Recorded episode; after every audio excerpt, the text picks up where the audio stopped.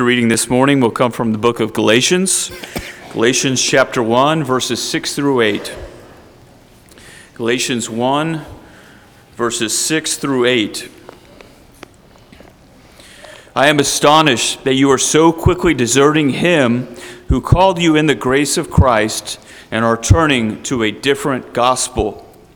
Not that there is another one, but there are some who trouble you and want to distort the gospel of Christ. But even if we or an angel from heaven should preach to you a gospel contrary to the one we preach to you, let him be accursed.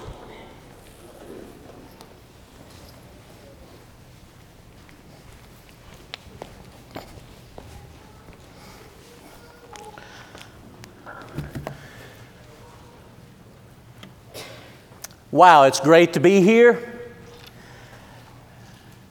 There are some of the most wonderful, loved people in all the world here at the Katy congregation.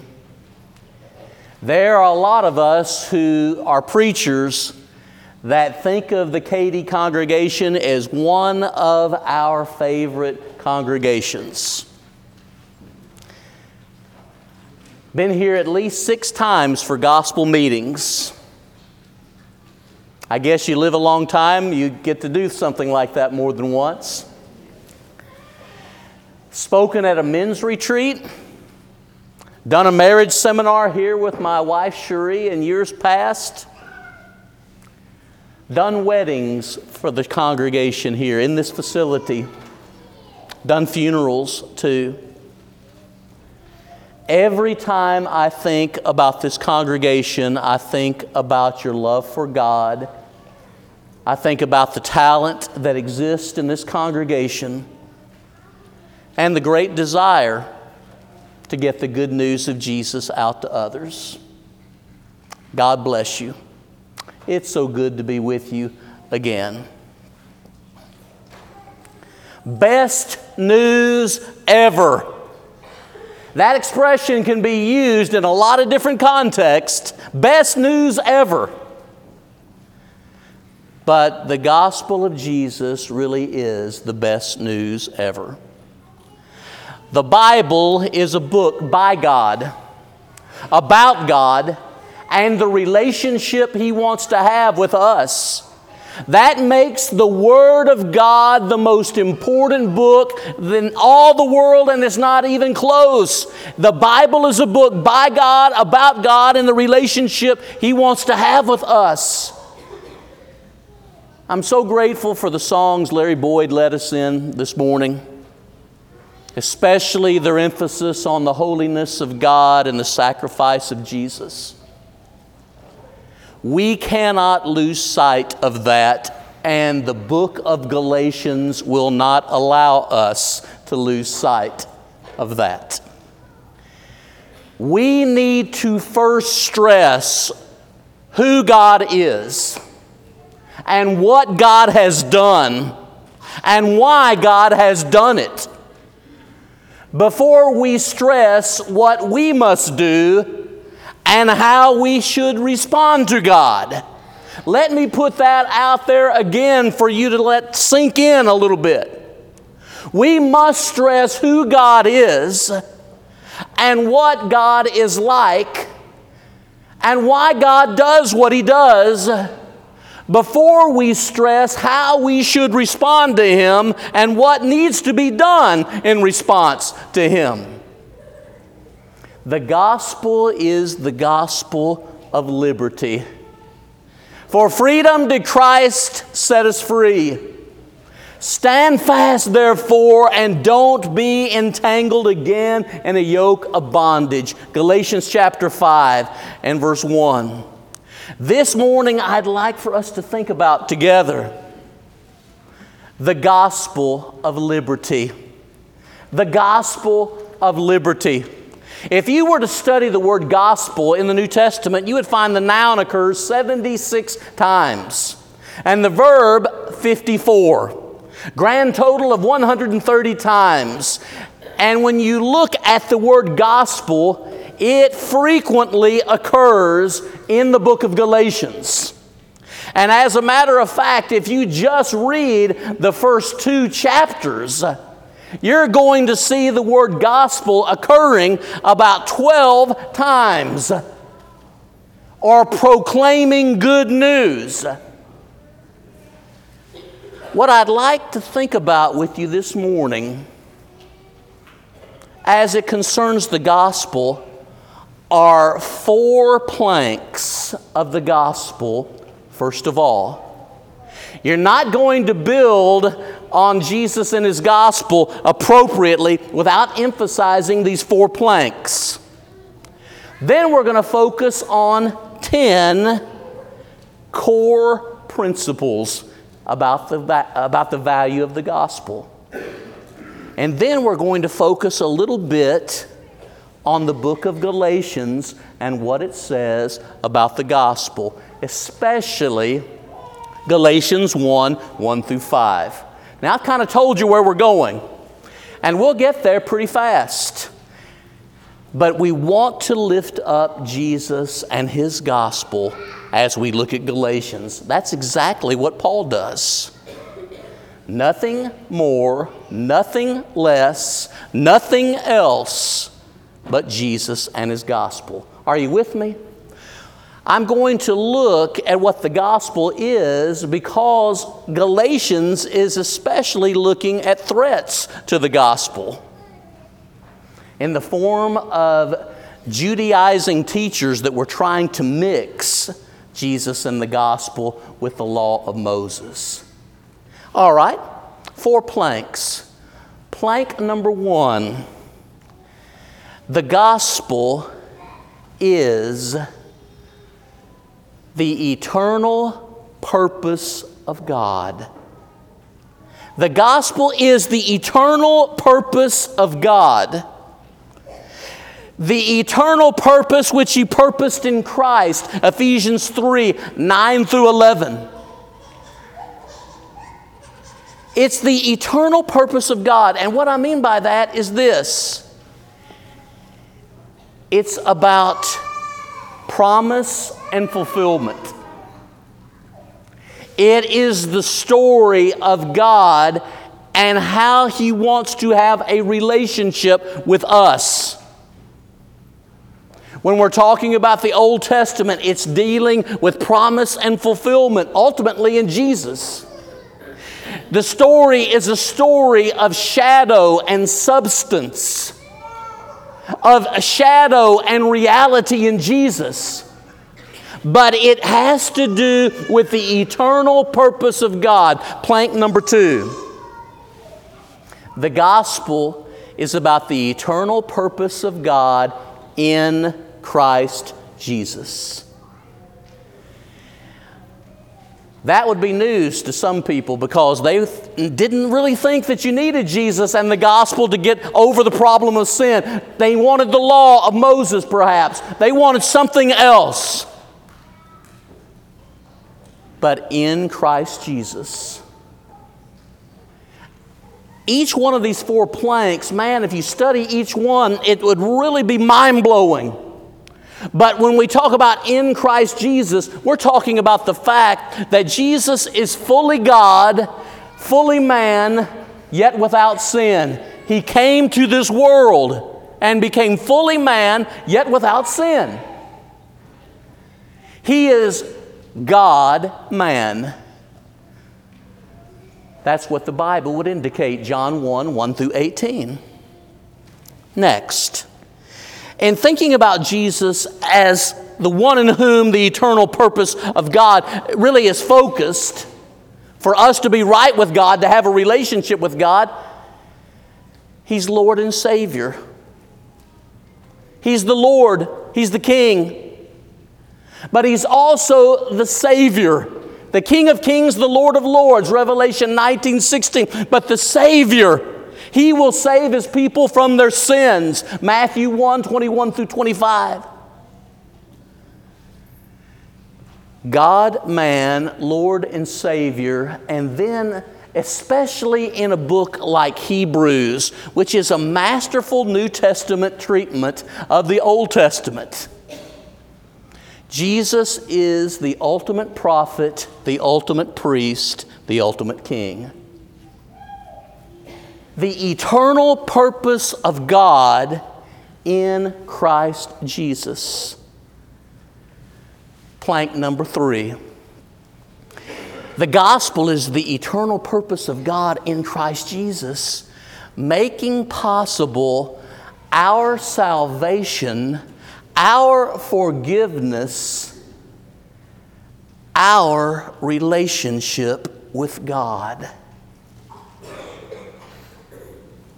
There's a lot to grasp in that making possible our salvation, our forgiveness, our relationship with God. And years ago, the older people uh, would hear sermons like this. You'll remember them that God, in His grace, provided the sacrifice, and that man has to respond to God's great provision in Jesus, His gracious provision through faith. That is true, not because it was taught back in the old days, it's true because it's biblical. Grace through faith, Galatians 2 and verse 16. And when you think about that, it involves what Jesus did in going to the cross, what Jesus did in being raised from the dead, and how he's exalted at the right hand of God. Now, Acts 2 30 through 36. Oh, I realize that for most of you, this is old news, but it's still really good news. Best news ever. And one responds to this grace through faith by loving, humble obedience.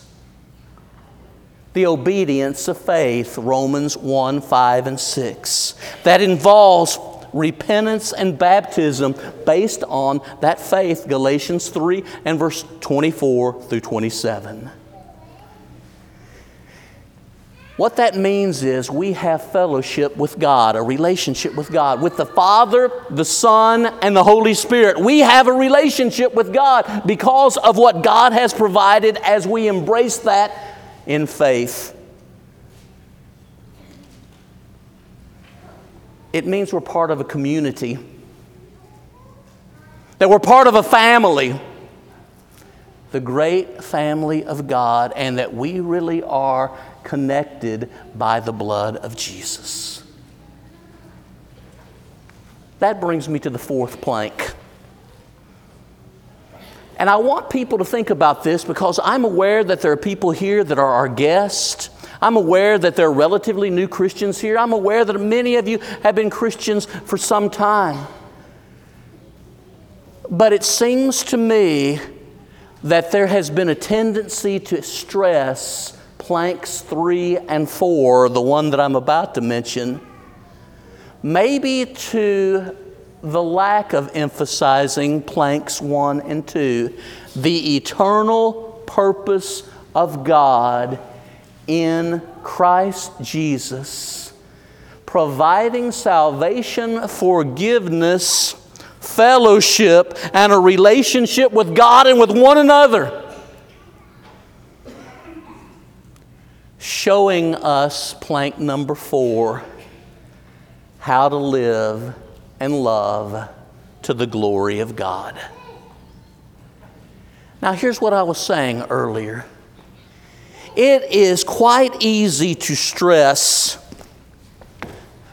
what people need to do by way of response and how people need to live in a way that is holy and reflects a proper desire to be pleasing to God. That is important, it is essential. However,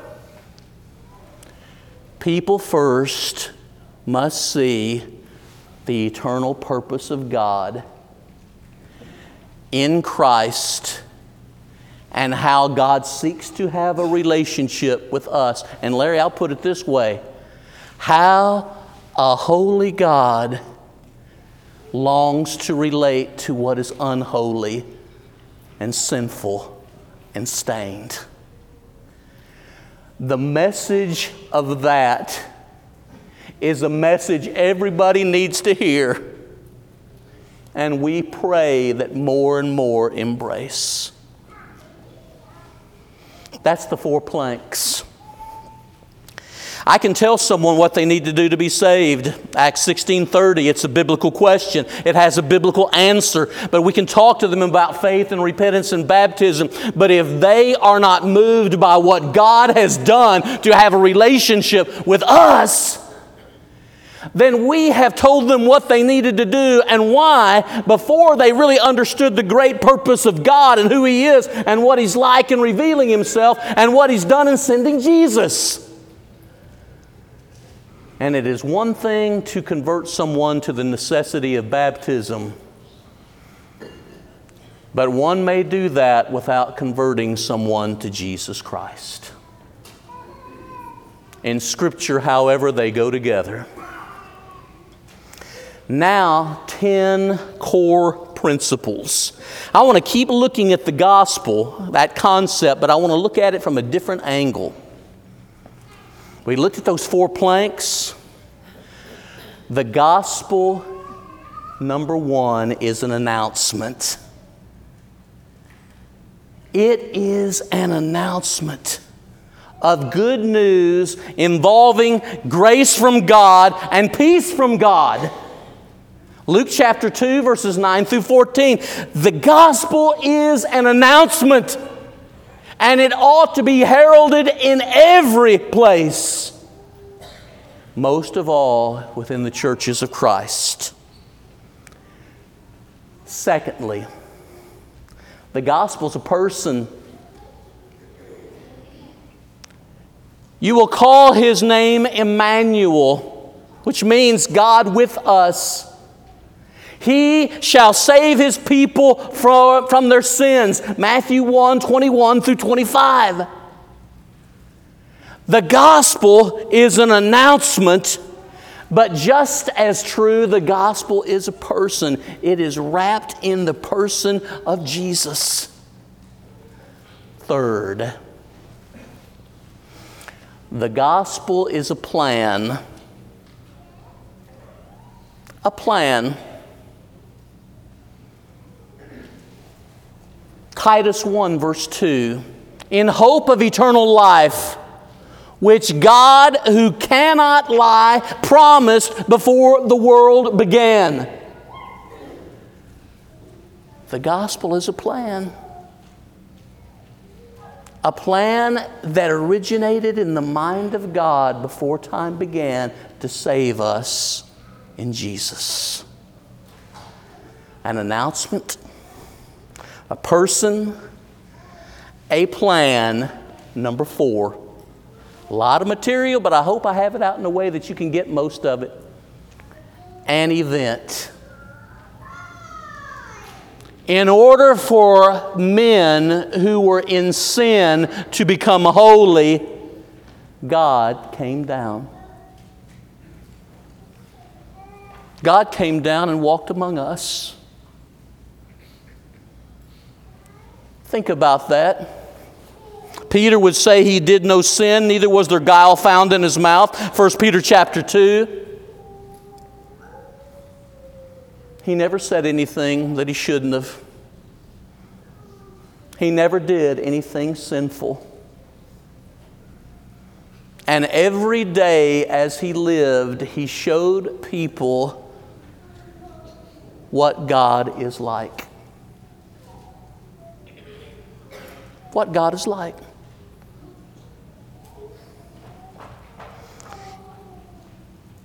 He came down, the incarnation. Sometimes we we're self-sufficient, we're independent.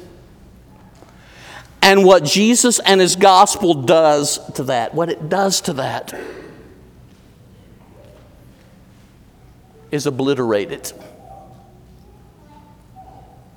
because we all are made aware of how much we need Jesus.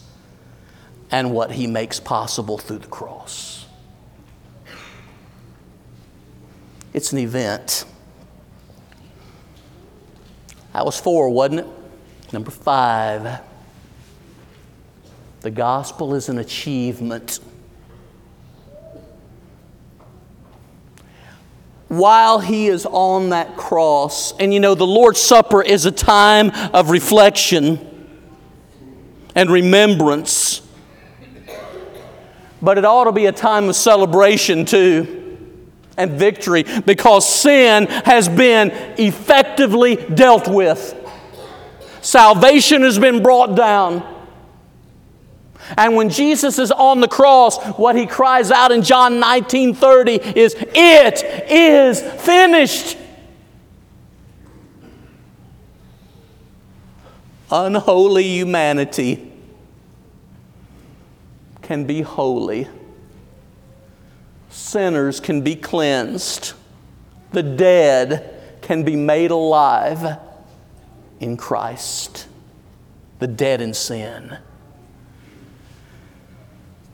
The gospel is an achievement. Number six, the gospel is an offer.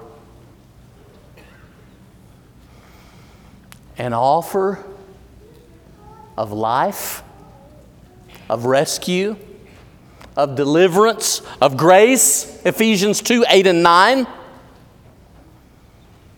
It is an offer. If Jesus loved me and gave himself for me so that I could have a relationship with God, Galatians 2:20, how will you respond to that offer? I remember this a long time ago. Still makes a lot of sense to me. This young man has been really paying attention, trying to stick along with me. We're at number five or six, aren't we? Okay. I got a 20 right here. It's all yours. You know, it didn't take him long to reach for that. I mean, he snatched that out of my hand. Now, did he earn it? Did he? No. We've never met, have we? No. He didn't earn it. He responded. He responded with what I would call love and devotion. There was commitment in the response. And I want you to know that the illustration, the analogy almost becomes blasphemous, but you get the point. That's yours. Don't try to give it back to me. I didn't have to cram it down his, uh, his, his, throat. I didn't have to stick it in his pocket. I didn't have to try to fight him over it, and I'm sure glad about that. But anyway, he took it. How much more should we respond to what God provides for us in Jesus? Can I get an amen there? And who in their right mind wouldn't? Who in their right mind wouldn't? Now you got to keep it because that's the illustration. All right?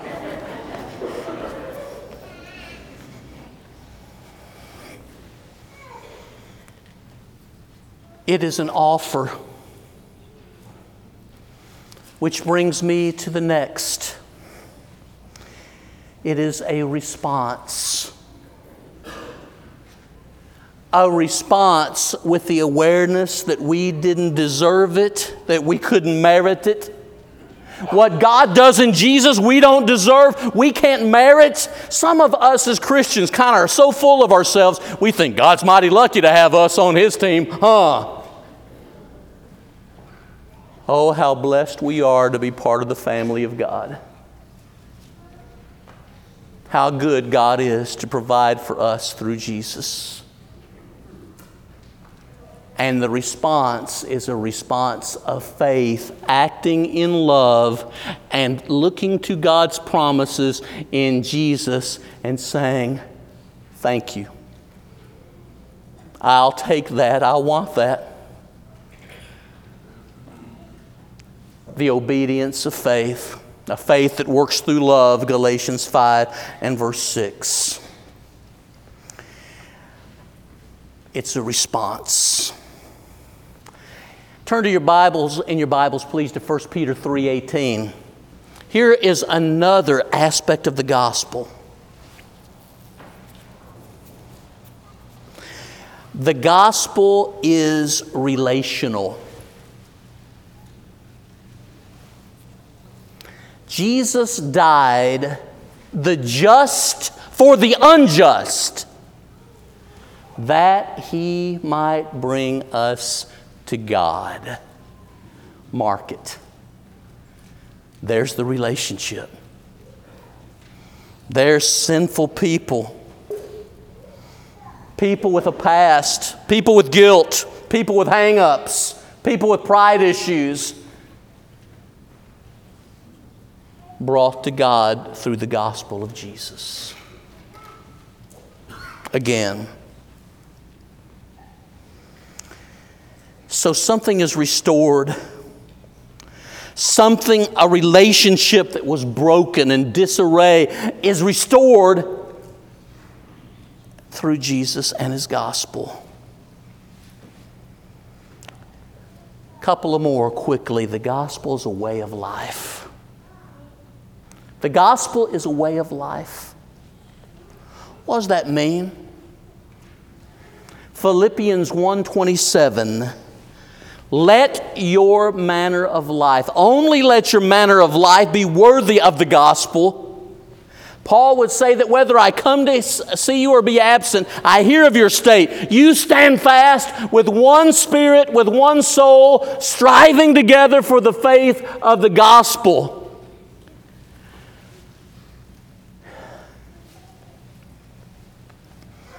Brother Joe Simmons is what, what he's saying.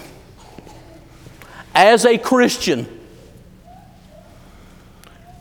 you love and delight to try to make your life with God's help. Your life corresponds to the weight and the value and the preciousness of the gospel. That's what every child of God should desire. May my life correspond to the weight and value and preciousness of Jesus and the good news. I tell you what, we could just pray that right back to God, couldn't we? When I get caught up and get sad or get overwhelmed, help my life to reflect Jesus and to correspond to the weight and value of the gospel. Finally, the gospel is transforming. It's transforming. Turn in your Bibles to Ephesians 1 and look at verses 3 through 14. This has the distinction of being the longest sentence in the New Testament in Greek. It, he says a mouthful. He unpacks no telling how many truckloads of truth as he's dealing with our salvation, as he's dealing with the Trinity, as he's dealing with great concepts like predestination and being chosen and being in God's family, etc. But three times you see something about the transforming nature of Jesus and his message. And here it is. Verse 6 verse 12, verse 14. To the praise of his glory, to the praise of the glory of his grace. He is unpacking great depth biblically, but he has to stop and praise God. And the study of theology, the study of God, ought to lead to doxology, praise. Last point, and it's a quickie. Go to Galatians.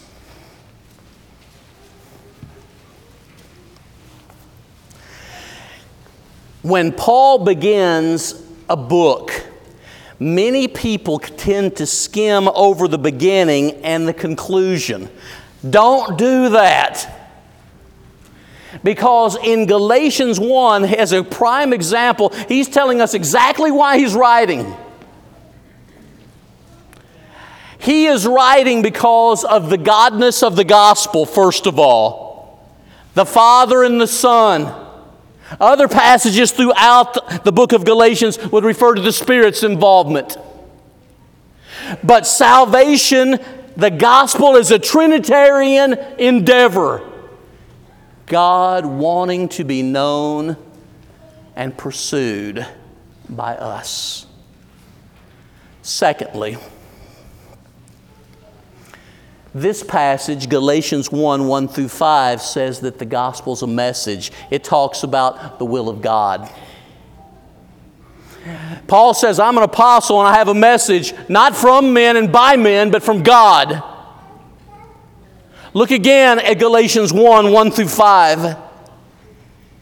He says that this message involves the resurrection and the crucifixion of Jesus.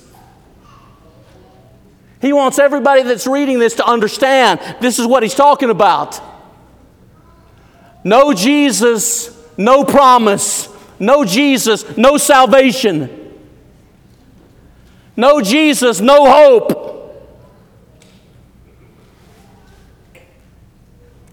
Notice Galatians 1 1 through 5, and this is number 4.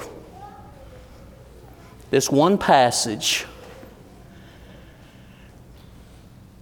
The gospel makes us family, brothers and sisters. It makes us part of the church of Jesus Christ. Again, the gospel is about grace and peace. The gospel involves grace and peace peace with God, peace with one another, peace within, all due to God's grace. But finally,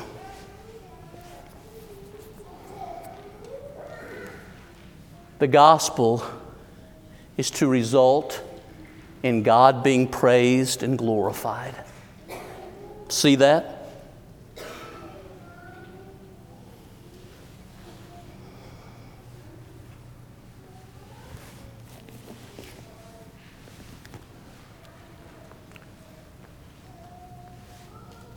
How can you say no?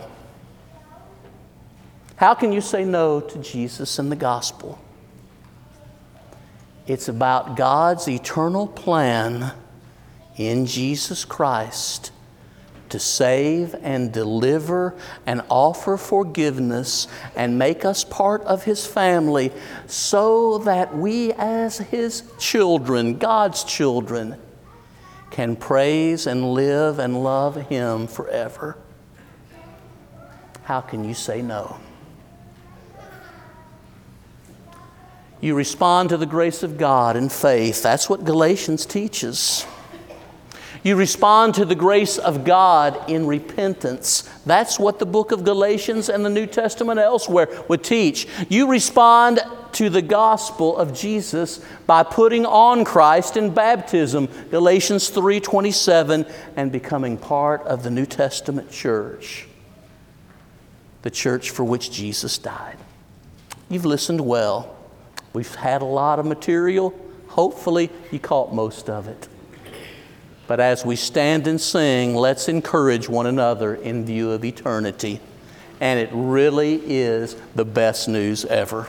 Let's stand and sing.